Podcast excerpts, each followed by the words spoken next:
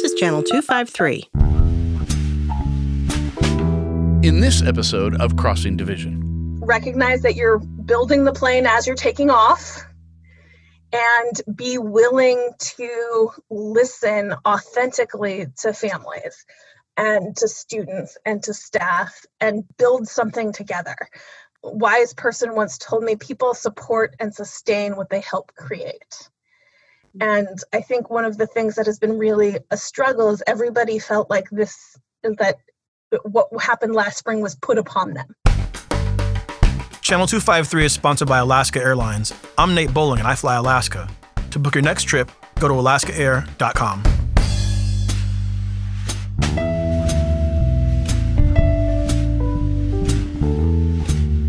Hi, welcome to this episode of Crossing Division. This is Evelyn Lopez.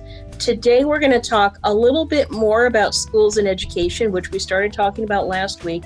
Um, but now I want to get down into kind of the nitty gritty of what is required under the law and does it look like we're going to come anything close to fulfilling our obligations under the law as we inch back into the classroom this fall? And so for that, I've asked to talk with my friend Shannon McMinimee, who is, I think, one of the foremost knowledgeable people about the law and education in our state. So, Shannon, why don't you introduce yourself? Thank you, Evelyn. That's very flattering. Uh, I am an attorney who specializes in education and civil rights law. I've been doing this work for uh, about 18 years now.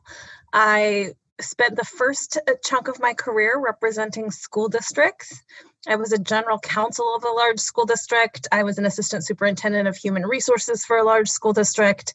I worked at a law firm that represented school districts. And in the last few years, I have transitioned to representing students, families, and employees in cases involving school districts. I also uh, teach constitutional law at the University of Washington Tacoma. And starting this fall, I'm going to be teaching in the Masters of Jurisprudence program at the University of Washington School of Law. So I'd like to think of myself as an education nerd, and I spend most of my day deeply embroiled in, in topics related to education. And I will tell you, in the last six months, there have been many times that I've thought to myself, wow, I'm really glad I'm not a school district risk manager anymore. Oh, wow, yeah. I'm really glad I'm not a school district general counsel anymore. And oh, wow, am I glad I'm not an assistant superintendent of HR anymore. It's definitely yeah. been a very trying time for school districts as they navigate a new world. And it's also been an incredibly trying time for students, families, and employees as, they've tried to figure out how this education system is going to work, how students with significant needs are going to have those needs met, how employees who have health limitations themselves are going to be allowed to continue to work in a way that's safe for them. So it, it's pretty much been my life uh, since March 3rd was the first time a COVID issue came across my desk, and it's pretty much been the focus of my work since then. I think that's actually a really important caveat here and that and that is this and that is that we understand i am absolutely um sympathetic and kind of you know filled with um horror and also filled with gratitude that it's not something that i have to fix but for everyone. I mean, for the school districts trying to figure out how to do this and meet their obligations, for the teachers who are sort of looking at, you know, what is my responsibility and how do I do this, to the parents who are thinking, you know, what are they going to do, to the students trying to uh, manage. I mean, I don't think there's anyone in this in this arena who's feeling at all confident. Um, and I think we can accept that. That's sort of like, yeah, this is a work in progress we are seeing challenges that are extremely out of the ordinary. Um, with any luck this time around, we might learn things that we can then use for the future. But um, but even within that construct, there are certain things that we expect the schools to do and that they're required to do by law. So tell us a little bit about Washington State, why education keeps why in when we talk about schools and education do we keep coming back to a constitutional issue? Sure. In Washington state, there is a constitutional right to a public education. And it has uh, been litigated many, many times about the obligation of the state to fully fund that, most recently with the McCleary cases. But it puts us in a unique situation because your right to attend public education isn't something that's guaranteed to you by the federal government or the federal constitution. Federal laws uh, dictate that there is an obligation to serve certain subgroups of students, but your right to a basic education is really grounded in state law. And here in Washington, it's a constitutional duty, and it's actually identified as a paramount constitutional duty. And, and it, it is so bizarre to me that we take have a a series of cases every 20 or 30 years to remember what the word paramount means and mm-hmm. that, that it is in fact uh, the most significant duty the state has is to amply fund not just fund but amply fund basic publication public education for its k-12 students and of course washington has truancy laws so students are mandated to participate in educational programs uh, when they get cross the threshold for that law unless they're being homeschooled uh, or they can provide proof of participation in a private program. And so we're in a state where you're both promised uh, basic education under the Washington State Constitution, and where if you don't access education, you and your parent could find yourself subject uh, to uh, punitive action, including incarceration. And so in Washington, we are in a position where our students have a constitutional right to access a basic education. And of course, what is always disputed is what is basic education? What does that mean? What does it encompass? Uh, what's included in that? What's not included in that? And then Washington has specific laws and regulations that they've passed over the years about what they see uh, as the big picture for what a basic education is supposed to look like so that it can be uniform across the over 200 school districts that are in Washington. Uh, and that has always traditionally been 180 days of educational offerings where over the course of those 180 days there's a, a set number of instructional hours offered over that uh, that 180 days. And if you're going to deviate that from that you have to obtain a waiver from the state of washington in order to do that.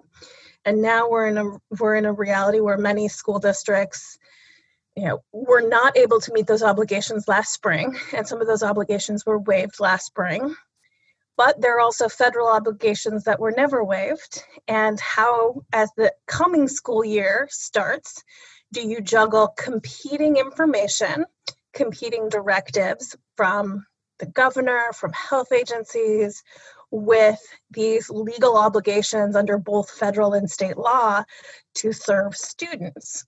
And how do you do that when some of your streams of resources are tied up with particular funding models that don't work in this current situation? So that's where a big conundrum is. Mm-hmm. I'll give mm-hmm. transportation as as the obvious example.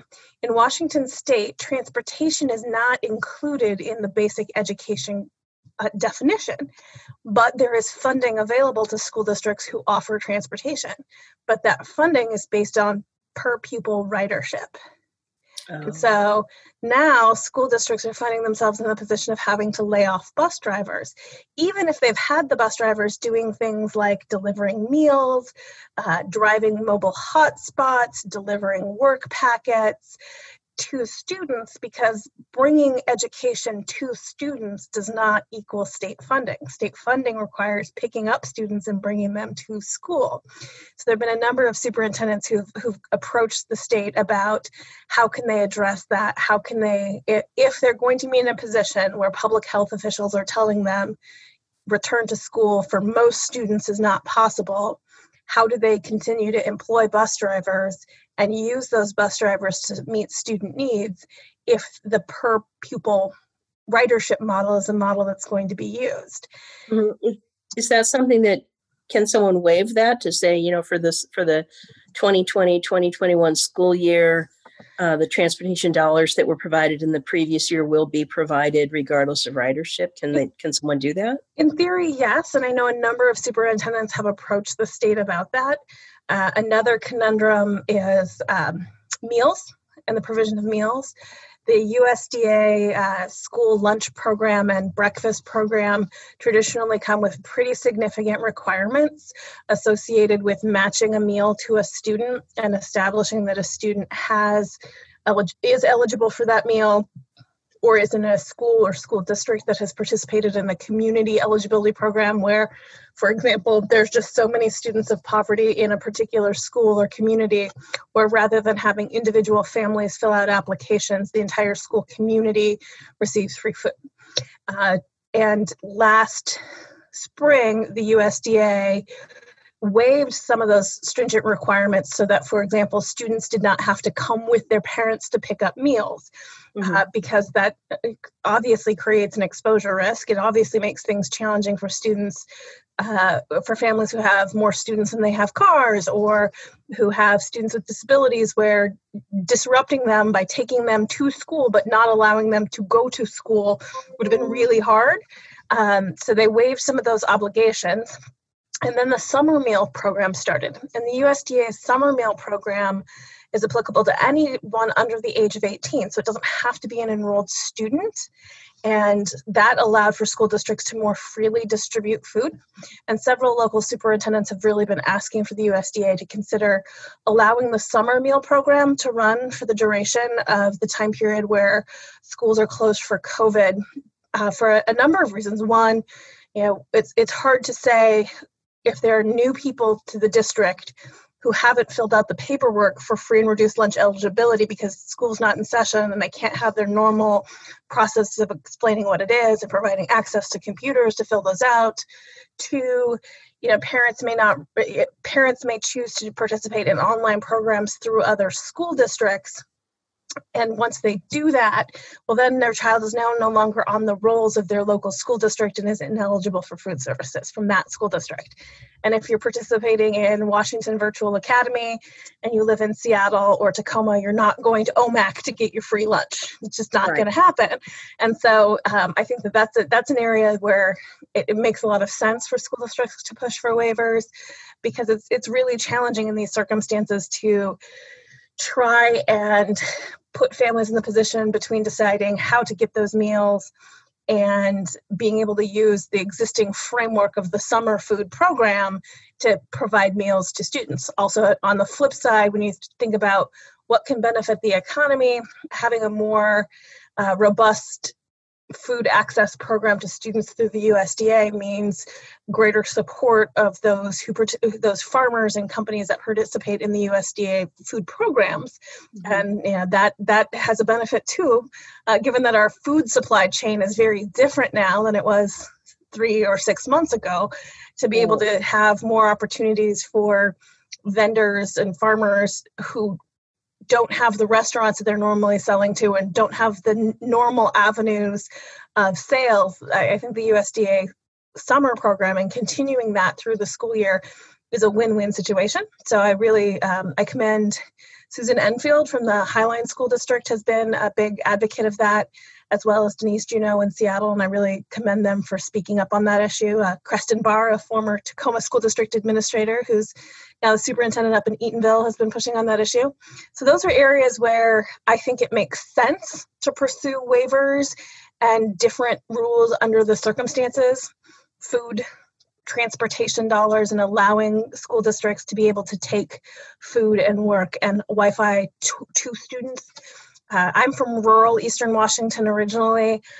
A lot of my clients who are in Eastern Washington, I picked up the food and the work packets for them and delivered it because they just weren't in a position to do that.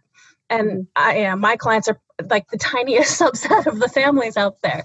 And so I think that that's another way, you know, allowing for school districts to have bus drivers you know deliver food deliver materials deliver wi-fi hotspots deliver staff right? So if there if there's a student who needs um, speech language pathology services have the bus driver take the speech language pathologist out to the school out to the home versus having the child come into the school where there's a potential greater risk. So i think that, that those are two areas that really stand out to me in ways that it makes sense to bend the rules or change the rules or suspend the rules as opposed to some of the other areas where there's been a real question mark of oh what do we have to do we won't do anything and if we don't do anything we don't get in trouble which obviously is not the answer Right. Well, let's talk about them. That's a good point. So there are some waivers that we can see is I would call them especially structural waivers where it sort of allow the school district to use resources in a way that may not traditionally be used so that they can provide the best services to students. That's probably a, a positive waiver should definitely be supported. So let's look at the other type of waiver that we're hearing about. Um, last week, when I talked to Adrienne Stewart, one of the things she was concerned about, and she's part of the group of parents that have filed a lawsuit over this, is the State Board of Education um, doing a, a, an emergency rule. So by rulemaking, changing the definition of what is a basic education. What are your thoughts on that?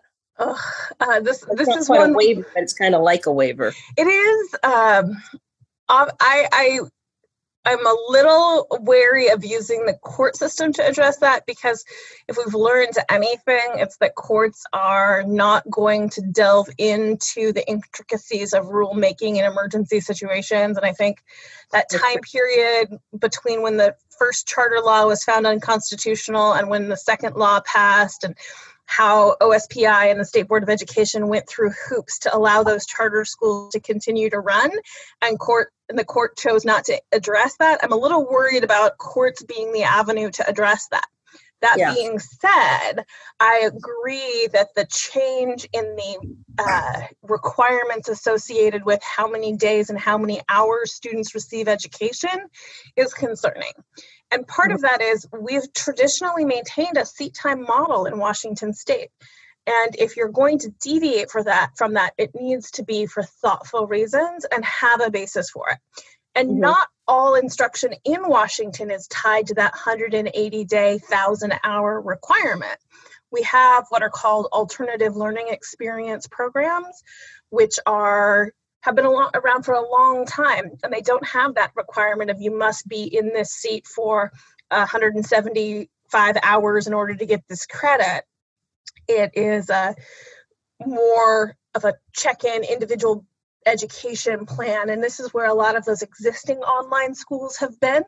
Is they've mm-hmm. been running through this alternative learning experience model, and then there are other schools that use experiential learning and these different things. So there is a way to capture education through models other than seat time, but to just do emergency rulemaking leaves a vacuum. And I think mm-hmm. the important part of that lawsuit really focused on existing federal obligations that the state cannot waive. And I do a lot of work in the area of special education law. And initially, when schools shifted to in that first couple of weeks, uh, and some school districts, North Shore comes to mind, uh, where they immediately pivoted and started doing remote learning. And they were in a position to do that because they'd run a tech levy and had Wi-Fi spots, hotspots available. And I really commend them for making that pivot as quickly as possible. But then there was a question of, okay, so how are you providing special education services to students who are eligible under the federal Individuals with Disabilities Education Act, IDEA, uh, I, or the IDEA?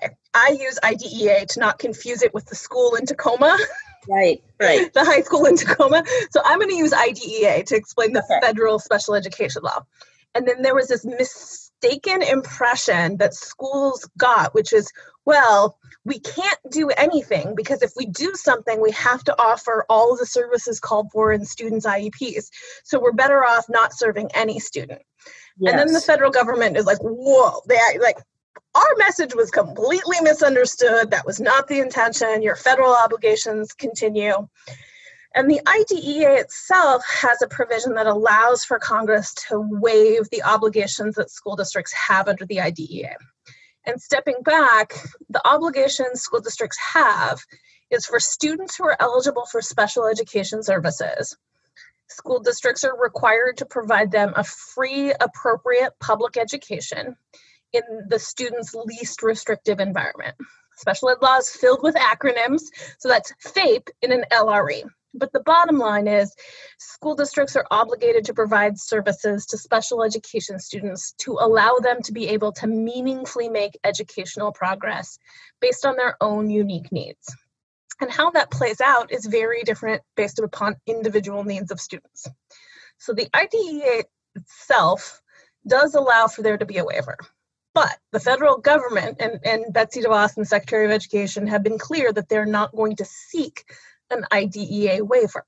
So this left school districts in the position of having this federal obligation to serve students with disabilities and a state mandate that says your buildings are generally closed except for you might be you could use them to provide special education services based upon individual decision making and mm-hmm. that created a lot of tension uh, in a lot of different ways and, and some of those tensions make sense and some of those seem in my perspective to be a bit of an artificial barrier uh, school districts i had it's I, I, my understanding is school districts insurance companies and school district lawyers immediately viewed this as a liability and human resources issue rather than an education issue, which really concerned me. Um, obviously, yes, you want to make sure your staff are safe.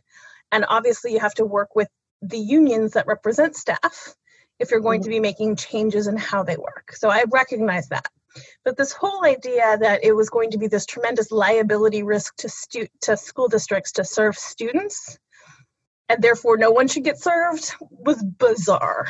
And I had some some scenarios play out that made no sense. For example, student with significant special education needs being served in a clinic. Clinic remains open. School district threatens to stop paying for clinic because if they're providing services to that student, then everybody else is going to find out and want services too. That's not how it works. Uh, I have many clients who have significant needs who need dedicated service. So, um, students with autism who receive support from uh, applied behavior analysis models where they have a dedicated person working with them.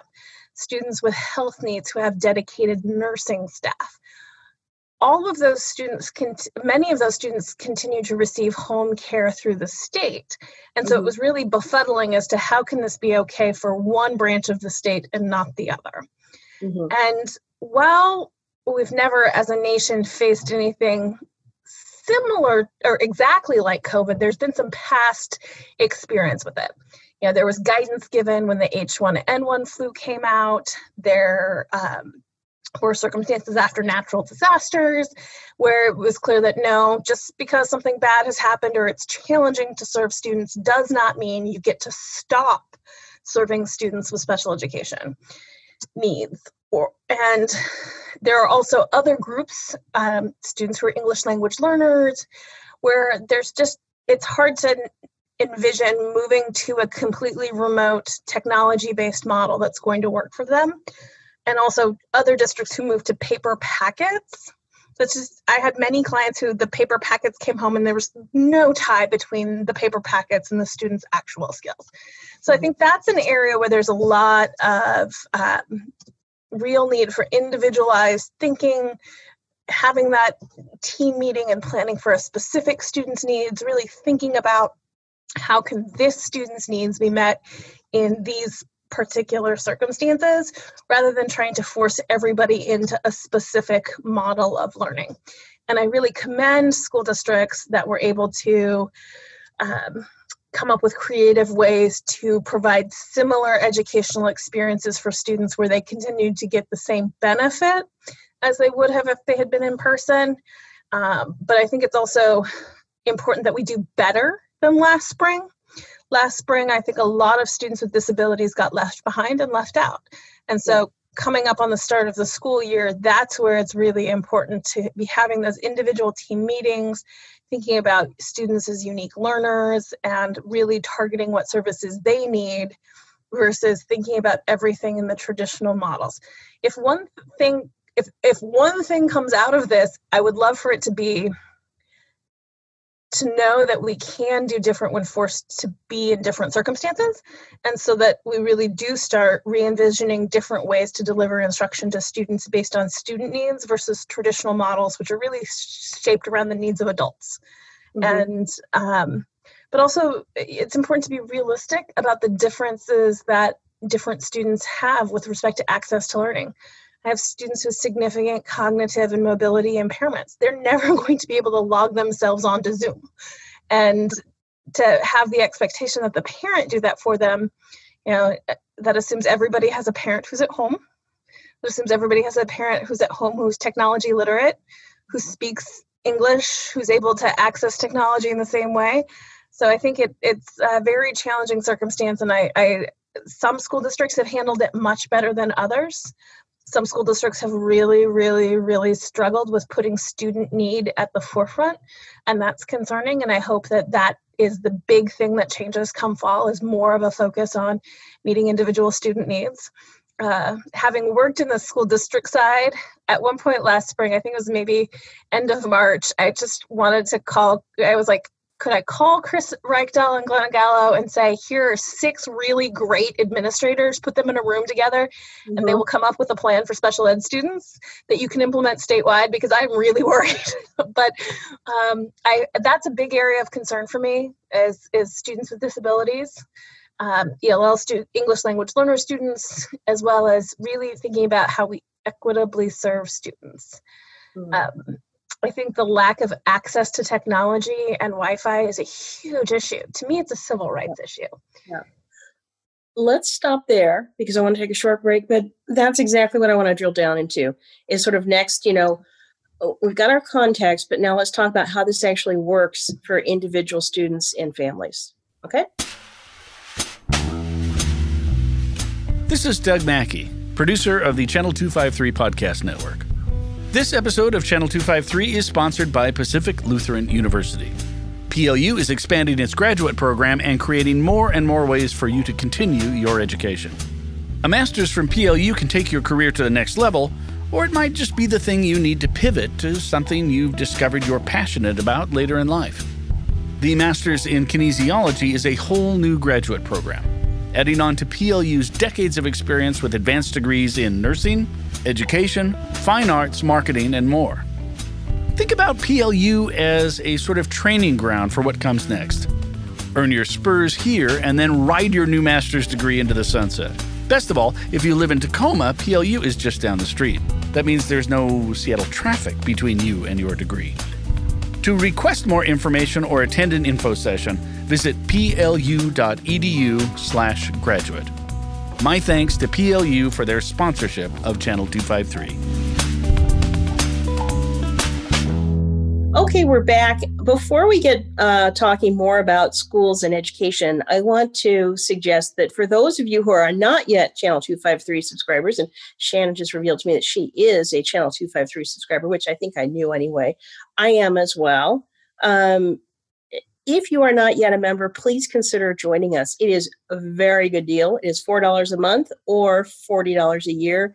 And we are creating some content that will be exclusively available to members. So you will know things that nobody else knows.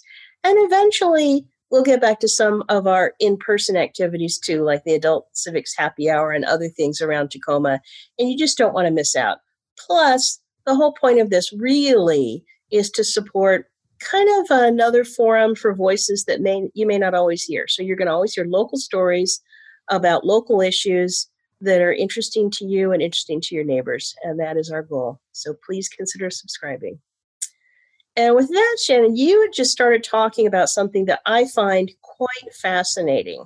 And this is the assumptions that underlie the idea that, okay, you know this virus is bad. I mean and no question let me tell you i uh, we i have not seen a friend in person since march. You know uh, uh, me and my husband joe we hang out here at the house. We we'll go out maybe once a day to run one errand. One of us will mask up and go into a store. The other one stays in the car usually with the dogs. I mean we don't see anyone. So i know this is dangerous and i completely agree the schools are dangerous. I completely understand the conclusion of it looks like we're not going to be able to have kids back in the classroom in September. But the assumptions that then seem to underlie what we are going to have are kind of mind blowing for 2020. Um, and, you know, some of the assumptions are kids are going to be able to sit in front of a computer from eight in the morning till three in the afternoon. Okay. And that's nobody's learning model. Um, little kids are going to be able to be doing this all day long without you know any particular breaks. Um, families will have the time the emotional energy um, the ability to be off work between, in the middle of the day and the technology to be able to facilitate this. So what are I, I don't know even how to ask you shannon. I mean i know so what are your concerns? What are your thoughts? But you know what do you see developing out there all i see is the children who have ready resources will continue to get some kind of an education and the other kids will um, not I think that's where we're headed. And that's what worries me from a constitutional perspective and that right that students have in Washington state to basic education. We will see there's this the the and I, I really again want to commend the superintendents who see that this is not a sustainable model long term or even intermediate term or short term who recognize that not every family is going to be able to do remote learning in the way that they're talking about. Because mm-hmm. remote learning assumes several different things. One you have access to the technology necessary to log on. School districts are struggling to fill that technology gap and none of them had planned to have in their budget the capability of having both Wi-Fi and devices provided to all students, uh, with the exception of a rare few who had done technology levies that had helped facilitate that. And so, one, there's the device issue. Second, and uh, the Wi-Fi and access to Wi-Fi. I think that those of us who live in Tacoma and Seattle you know, we know that Wi-Fi is available to us, but there are limitations to that. Even the programs that allowed for parents to access reduced cost or free Wi-Fi uh, for children in the spring that came through some of the cable companies. If you had an outstanding bill with one of those companies or you had defaulted on your payment in the past, you weren't eligible to participate in those programs. I have clients who live in rural areas where getting Wi Fi means getting a dish put onto your house and it's a it's a cost for the equipment plus the monthly bill. And there are many school districts both urban and rural where students were in the car outside the school mm-hmm. accessing the wi-fi from the school buildings and I've talked to a lot of school district superintendents and principals who have taken the Wi Fi passwords off of their um, Wi Fi to allow the public to mm-hmm. access Wi Fi, including students, in an easier way. And they're not turning off the Wi Fi network at the end of the school day. But I think we can all agree that it is not ideal for students to be in the parking lot of their schools learning. Well, and, that, and, and that also assumes you can get to the parking lot. Well, um, exactly. Exactly. Plus, you know, because I had been thinking, you know, is there? Can you create enough of a net, of a web coverage if you have, let's say, all public Wi-Fi? I mean, you know, city, county, state offices, all offices take your passwords off. You know, boost to your highest potential. Businesses voluntarily maybe do that too. I don't know, but even then, you're not going to have coverage for areas that are more remote. I mean, right. that that will do it in the city, but it's not going to do it outside of a city. And that really gets to is Wi-Fi. Uh, uh, you know, at what point does access to Wi-Fi become a civil rights issue? And here mm-hmm. in Washington, if we are moving to a model of education that requires everybody to have access to Wi-Fi, even if you're working off your mom's cell phone or your dad, grandma's cell phone or your grandfather's cell phone, you still have to have Wi-Fi. And so to me, that's where there's a big, that's an FCC federal discussion about how do we make broadband and Wi Fi available to all kids under the age of 18 in a way that allows them to access it. Now, let's step back a layer. You're talking about kindergartners and, and small children. Um, I was talking with a superintendent friend. I'm like, ooh, kindergartners, they touch everything. They put everything in their mouths, and what they don't put in their mouth, the next, you know, they put in their nose, and then the next kid right. picks it up. And so, you know, as, as schools go back to this hybrid model and thinking about that, there's a lot of changing the behavior of really little kids. But at the same time you know okay some of those kids may have ac- may have experience using devices and the ability to log on but there is no child in the world who can sit in front of a computer screen for seven hours a day. It's, it's just not it's not appropriate it's not educationally sustainable. But then i think about my clients who have um, language or or disability barriers. They need another person to log on for them. Okay so what happens if their parent also has language or disability barriers for them. They're left with nothing. And then you also think about who in this economy is able to stay home and work remotely.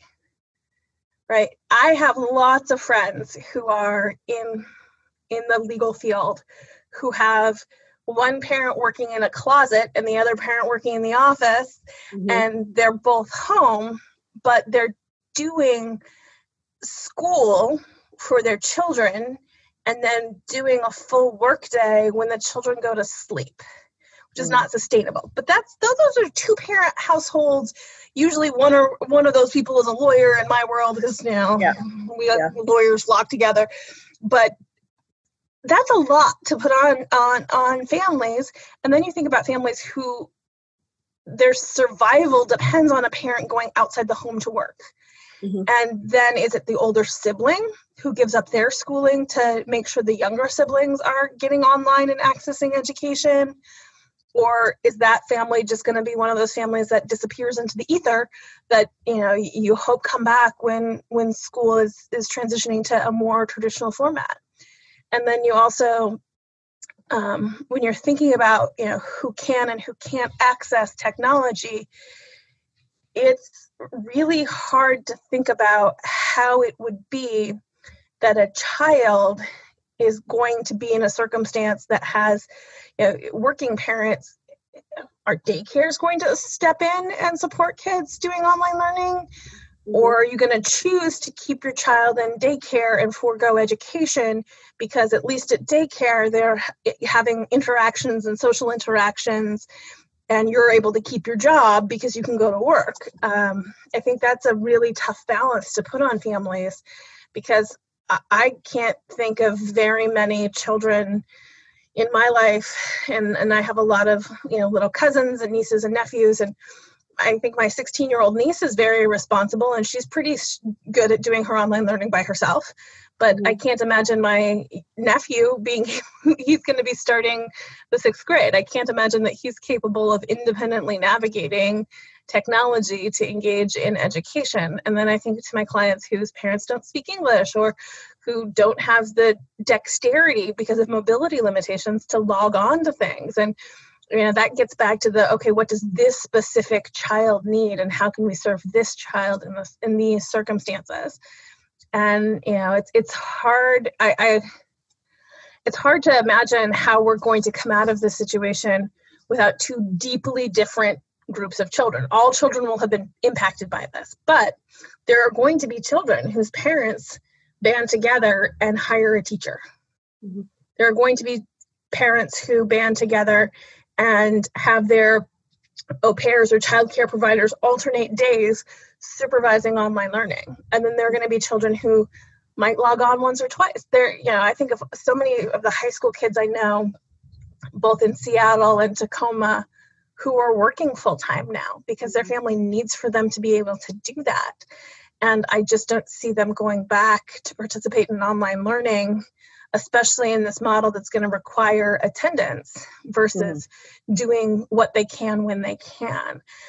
And that puts you know that's a really tricky situation to think about. Um, obviously the state is requiring more in order to prove that school districts are, are providing education. The flip side is are you really going to pursue truancy action against students who aren't able to access online learning? It's a possibility. Obviously we've seen it happen um, but that really worries me mm-hmm. and it really sets up a dichotomy for me where the traditionally marginalized communities only get further behind and um, the students whose families have resources will continue to be okay uh, mm-hmm. their parents may come out of this very very wigged out and very stressed out but they'll they'll be okay yeah. Um, and that's that's a real and you know i can like the seattle school district was talking about doing outdoor education and I, I think that comes from a really good place but that assumes that everybody has a safe park that they can walk to to meet their teacher to be educated and that's just also a very it's not how school works in the minds of, of, of specific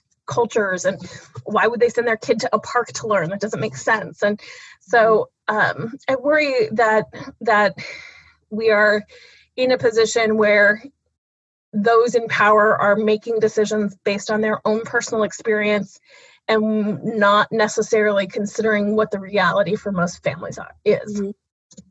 If you if you could, you talked about you know could you call up Chris Reykdal and give some suggestions, but if you could, from what you've seen going on, do you have some suggestions for um, for parents or school districts? Some things that you think you know if you haven't thought about doing this, take a look at it. And, and I kind of I, I'm frustrated by this uh, as well, Shannon, because it seems like uh, I know everyone had hoped that schools could open in this fall, but I they should have been planning for the very possible likelihood that schools would not open, and I feel like we're still kind of, um, you know, juggling around, sort of trying to figure out what to do, and I think that makes things even harder you know but you know what can you do about that? I mean that's a frustration you know i wish you guys had worked harder at this over the summer to figure some of these things out but whether you did or didn't today is august 22nd and it's time to get going. Yeah i would say that first and foremost, for any student who has a disability, hold an IEP meeting and have a discussion. You know, I've seen some really creative thinking out of educators and some real individualized thinking, like that whole idea, the whole concept of the IDEA being individualized. I have mm-hmm. seen for the first time in my career on both sides of the aisle some real individualized thinking in this circumstance. And I think that's great. And I think that's the first step. Also, you know, you, reach out to your peers and, and figure out where are those push points where we can obtain a waiver that makes sense. The transportation so you can bring school to kids the food waiver so that you can provide food for everyone. I think that um, you know small school districts in rural areas should really be working with their esds to think about how can you uh, match like with like. For school districts that are able to do so, you know, why not try and add some synchronous group instruction? If you had a third grade reading group at 10 o'clock that went for half an hour, try doing that over Zoom. I see see if that works. I think ultimately um, you have to make sure that you're including student voice. The one thing that worried me about all of this is, you know, I knew a lot of the people who are on the OSPI committee who who did a lot of the discussing over the summer, and what I was missing was student voice. And I think that that's critically important because ultimately students can speak to what they will or will not do, what they can and cannot access. And so I really encourage there to be authentic student voice in some of these discussions. Um, and I would say that let go of the boxes we've had in the past and start thinking about how can we push out the services or bring certain groups of kids in for services in a way that makes sense and a way mm-hmm. that's safe for our staff. Um, I also represent employees, and you know I, I've been doing a slew of, of accommodations requests for employees who are needing you know, specific things because of, of existing disabilities that they'll need to plan for in order to safely serve students.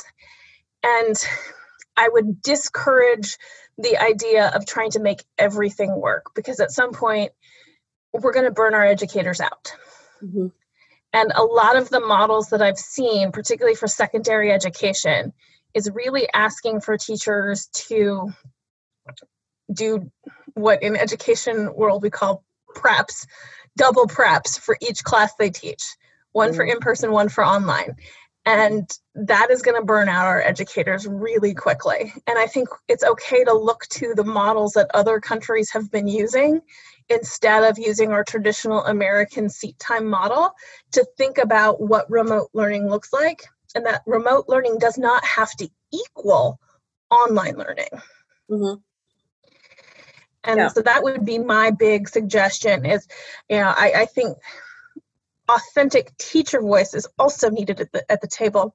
And looking at it n- not just from the human resources perspective of bargaining with the unit uh, with the unions about how it's going to work on a big scale and that, that that's the role of hr departments and that's the role of unions right is to do that bargaining about the workload but i'm talking about separately have that authentic teacher voice as to what is realistic they know their students best I'm sure a kindergarten teacher knows what's realistic to ask of kindergartners with respect to both in classroom and online behavior better than I do, and better mm-hmm. than anybody who is in uh, uh, you know an administrator chair.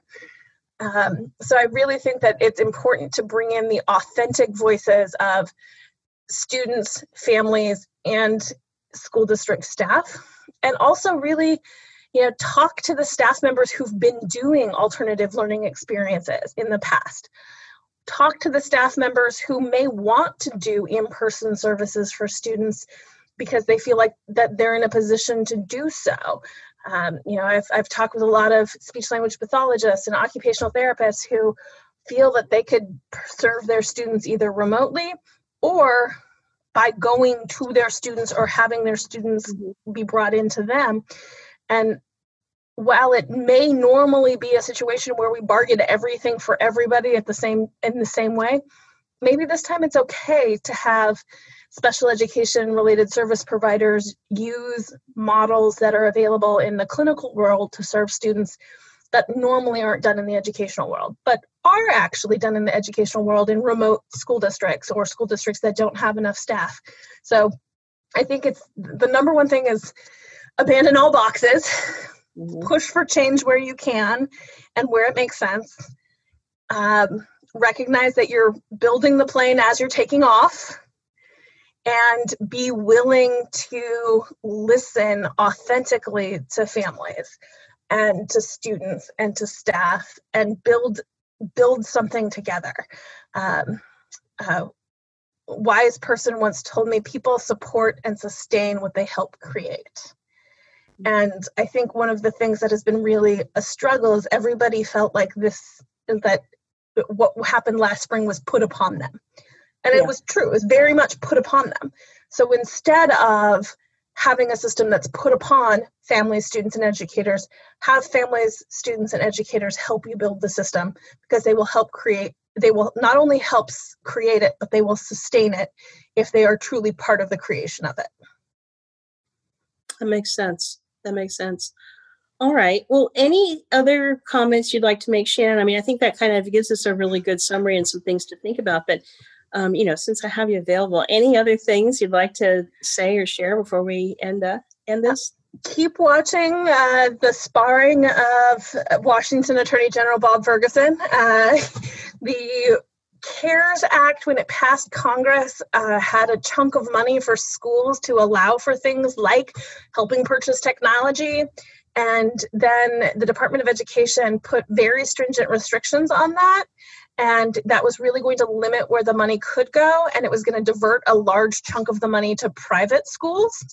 Uh, and Bob Ferguson uh, obtained a nationwide injunction yesterday wow it, it, seems like I don't think people in his office sleep very much, but I don't so either. Yeah. uh, I keep an eye on that. To me, that was a huge and tremendous thing that will benefit the entire country because the Department of, Ed- of Education was not going to use the money in the way Congress had intended it.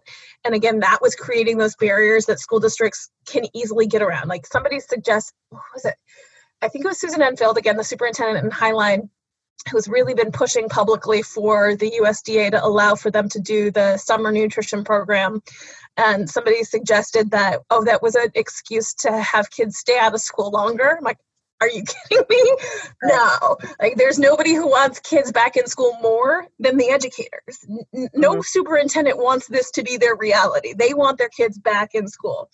That's a legitimate desire to feed children not an excuse to delay students coming back to school. So um, I, I, think that you know keep an eye on what Bob is Ferguson is doing because I think that that really showed a huge area where Congress had good intent and the money is there and the money is definitely needed where the Department of Education was going to divert it. So that that's one to keep an eye on. Um, I would really, if you're if you're a social media person and on Twitter, I would uh, follow Chris, uh, Krestin Bahr, who's the superintendent in Eatonville, uh, Susan Enfield, who's the superintendent in Highline, Denise Juneau, who's the superintendent in Seattle, because they post about a lot of these issues. I think Susan, in particular, has been a tremendous voice as far as really highlighting um, the concerns from the superintendent and school administrator perspective and I will say um, has kind of made me aware of some of the issues that I didn't know were coming up. And that's a good place if you want to, you know, just get information about what the practicalities of these laws and regulations and how they play out for for students. Um, is is one of those things like that. That's how I became aware that um, the issue of not getting bus funding was. I knew how ridership impacted funding, but I hadn't really thought through. Oh, that's right. Remote learning, they're not going to have ridership. They're not going to have numbers. So I would definitely encourage, you know, follow some of those superintendents who are on the forefront of those issues because they will talk about them. Um, and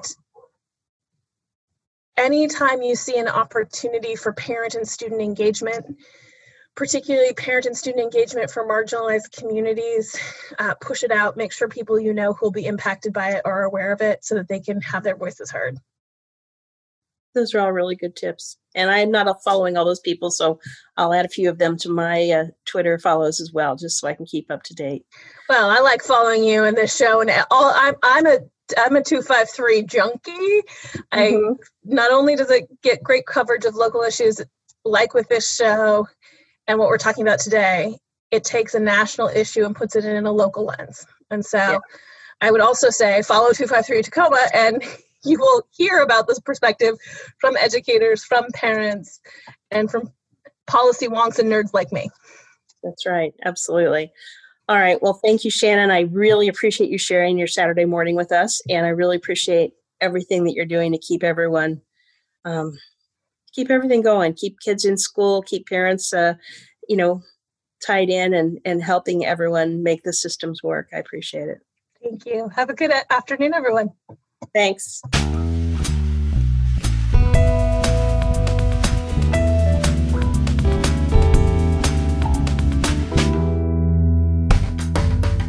Channel 253 is sponsored by Alaska Airlines. I'm Nate Bowling and I fly Alaska.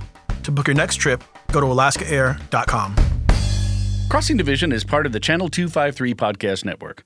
Check out our other shows Nerd Farmer, Interchangeable White Ladies, We Art Tacoma, Move to Tacoma, Taco Man, Flounders B Team, Citizen Tacoma, What Say You, and Gimme the Mic. This is Channel 253.